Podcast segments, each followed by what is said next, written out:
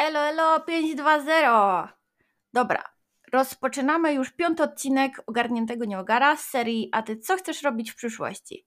I tym razem odcinek z udziałem Magdy Gessler. Oczywiście nie chodzi o fizyczny udział w odcinku, bo to by mnie bardzo dużo kosztowało, ale o udział w kuchennych rewolucjach w restauracji zwanej Aladdin's. Wszystko to miało miejsce w roku 2017. Właśnie odeszłam z banku, o którym była mowa w poprzednim odcinku. Dowiedziałam się też, że jadę na Erasmusa. No i kombinowałam dalej, co robić. Celem nadrzędnym był oczywiście Erasmus, więc musiałam mieć czas na naukę włoskiego. Nie mogłam mieć ciężkiej pracy, bo miałam szkołę na głowie i musiałam zdać wszystko w pierwszych terminach, bo no inaczej bym nigdzie nie pojechała. Dodatkowo musiała to być praca, z której nie będzie mi żal odejść, no i plus y, musiała być w miarę dobrze płatna, gdyż zbierałam na tego Erasmusa. Zatem postawiłam na restaurację. No nic prostszego. Pewnie sami byście na to wpadli. E, no i nie pamiętam dokładnie, jak to było, ale chyba szybko poszło. Pamiętam, że byłam na pierwszej rozmowie w Aladynie i z kierowniczką Aśką się tak polubiłyśmy, że zaczęłam pracę tam na drugi dzień. No i tak właśnie zaczęła się moja przygoda z Aladynem. I ogólnie w pierwszy dzień pracy było dość ciężko, bo jeśli ktoś kojarzy, to była taka arabska restauracja i musiałam się nauczyć tej karty, czyli tych wszystkich dziwnych nazw, e, obsługi kasy, składu drinków. No ale że jestem kumata, to to był no problem dla mnie. Ale tam naprawdę było super. To była naprawdę przecudowna praca. W tygodniu byłam sama yy, na zmianie. W weekendy zazwyczaj były dwie osoby. E, i miałam wielką wolność. Nikt mnie nie pilnował. I mimo, że miałam dostęp do kasy, e, czy do jedzenia, do, do picia, to tak naprawdę nikt mnie nie sprawdzał. Po prostu czułam tam takie zaufanie jak nigdzie. E, I miałam super ludzi w pracy dodatkowo. Działy się tam też rzeczy jak z filmów. No, czasami było mega zabawnie, czasami nie, ale na przykład raz była policja, bo gościu się tak nawalił, że spadł z krzesła. Innym razem przyszli, yy, przyszły prawdziwe Araby i mimo, że nie, nie mówili ani po polsku, ani po angielsku, to zostawili mi 200 zł na piwku, a naprawdę było ciężko się dogadać. Yy, raz przyszedł jakiś aktor i ludzie robili sobie z nim zdjęcia, a ja potem przez cały wieczór zastanawiałam się, kto to kurde był.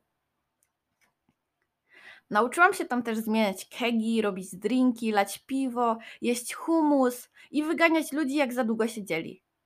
E, I kilka razy siedziałam, e, siadałam z, klientami na przykład i z nimi rozmawiałam, bo prosili mnie o to.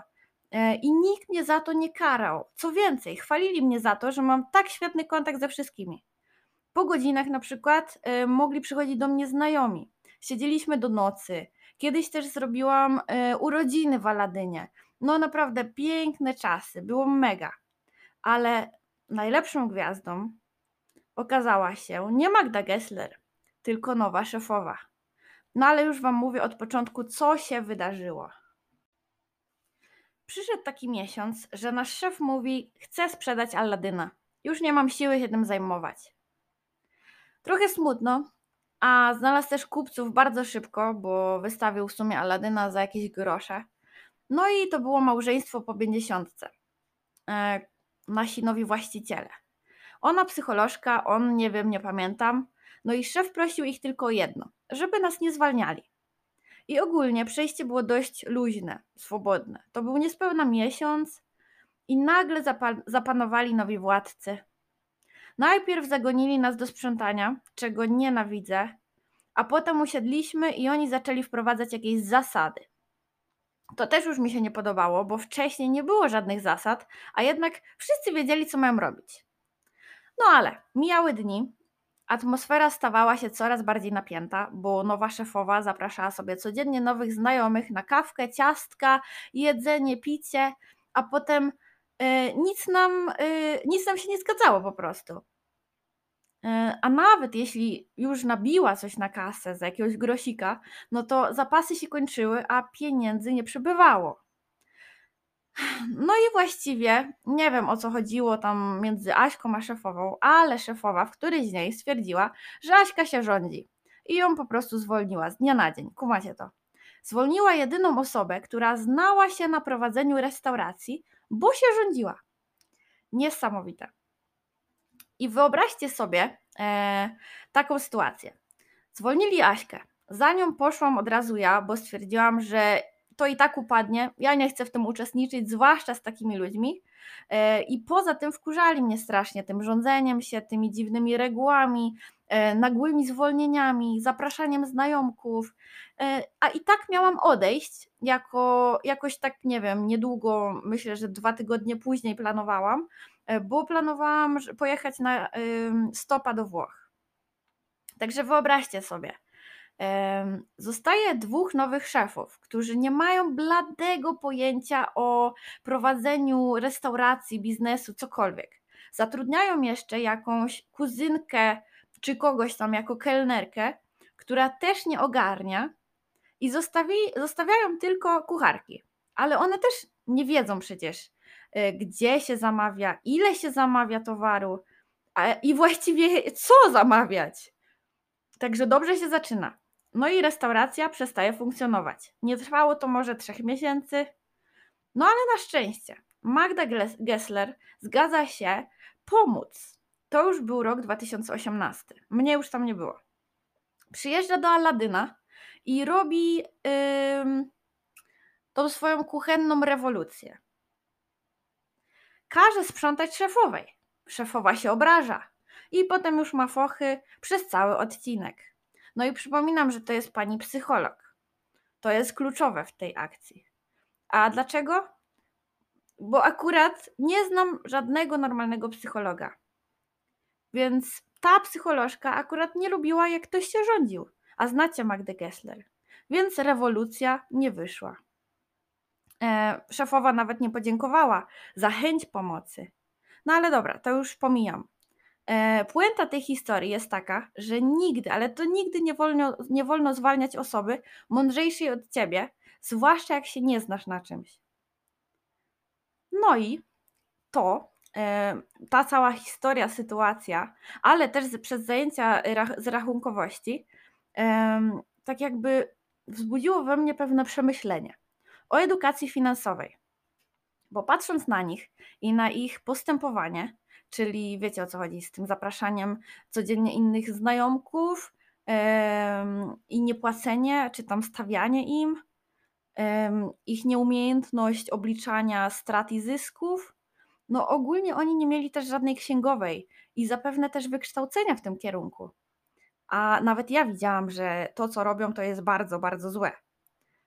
No i to jest taki standardowy przykład ludzi, którzy tak naprawdę nigdy, ale to nigdy nie znaleźli swojego hobby czy celu w życiu, pracujący od wielu lat w tych samych korpo, zmęczeni życiem, nieszczęśliwi, którzy mają odłożoną jakąś gotówkę i nie wiedzą, co zrobić ze swoim życiem.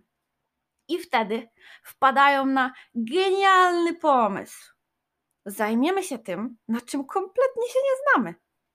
Co może pójść nie tak? Więc prawdziwą tragedią, przynajmniej moim zdaniem, jest brak wiedzy finansowej. I powodem ostrożnego działania jest sytuacja takich ludzi, w sensie, którzy należą do klasy średniej, bo tak bym ich określiła. I ta sytuacja ich jest bardzo niestabilna, bo zazwyczaj klasa średnia jest obładowana pasywami, czyli dla tych, co nie wiedzą, to jest coś, co wyciąga kasę z Twojej kieszeni na przykład, nie wiem, mieszkanie na kredyt, auto, e, termomix na raty i tak dalej, i tak dalej. No i tacy ludzie nie mają żadnych aktywów, czyli coś takiego, co generuje ci przychód, nawet kiedy śpisz. Zatem są oni całkowicie, ale to całkowicie uzależnieni od swoich oszczędności i pracodawcy. I teraz, patrząc na takie osoby, które rzucają wszystko, czyli swoją pracę, mają tylko 100 tysięcy i kupują restaurację za 100 tysięcy. Myślicie pewnie, ale odważni. No, ja też myślę, że są odważni, ale widzę tu już problem w samej koncepcji. Bo teraz wydajesz wszystkie swoje oszczędności, żeby kupić restaurację, a nie masz innych aktywów. Nie masz poza tym nic. I jeszcze do tego zwalniasz jedyną osobą, która coś ogarnia. To już nawet nie jest odwaga dla mnie, to już jest głupota. I patrząc na tą historię, to coraz bardziej wydaje mi się, że wiele poważnych problemów finansowych, czyli na przykład kupowanie czegoś, na co cię całkowicie nie stać, albo czegoś, co w ogóle nie jest ci potrzebne, to następstwo prób dorównania, ym, nie wiem, sąsiadom czy znajomym, bo naprawdę już nie wiem co innego. I reasumując, co się stało z Aladynem? No, nie ogarnęli tego. Nawet po kuchennych rewolucjach zbankrutowali po prostu. Zaryzykowali i stracili wszystko. Ale nie przez pecha. To przez czystą głupotę. Bo tak właśnie jest, jak myślisz, że jesteś najmądrzejszy na świecie i nie słuchasz rad specjalistów. Także to by było na tyle. Morał z tej historii niech każdy wyciągnie sobie sam. Yy, a za tydzień chciałam opowiedzieć o pracy w klubie fitness i obsłudze klienta, a także o moim Erasmusie. Także do usłyszenia i dajcie znać, co myślicie w jakichś komentarzach. Nie wiem, czy tu są, ale dajcie mi znać, czy oglądaliście w ogóle ten odcinek. Yy, to była chyba. To był chyba odcinek piąty z serii 13, 18 albo coś takiego.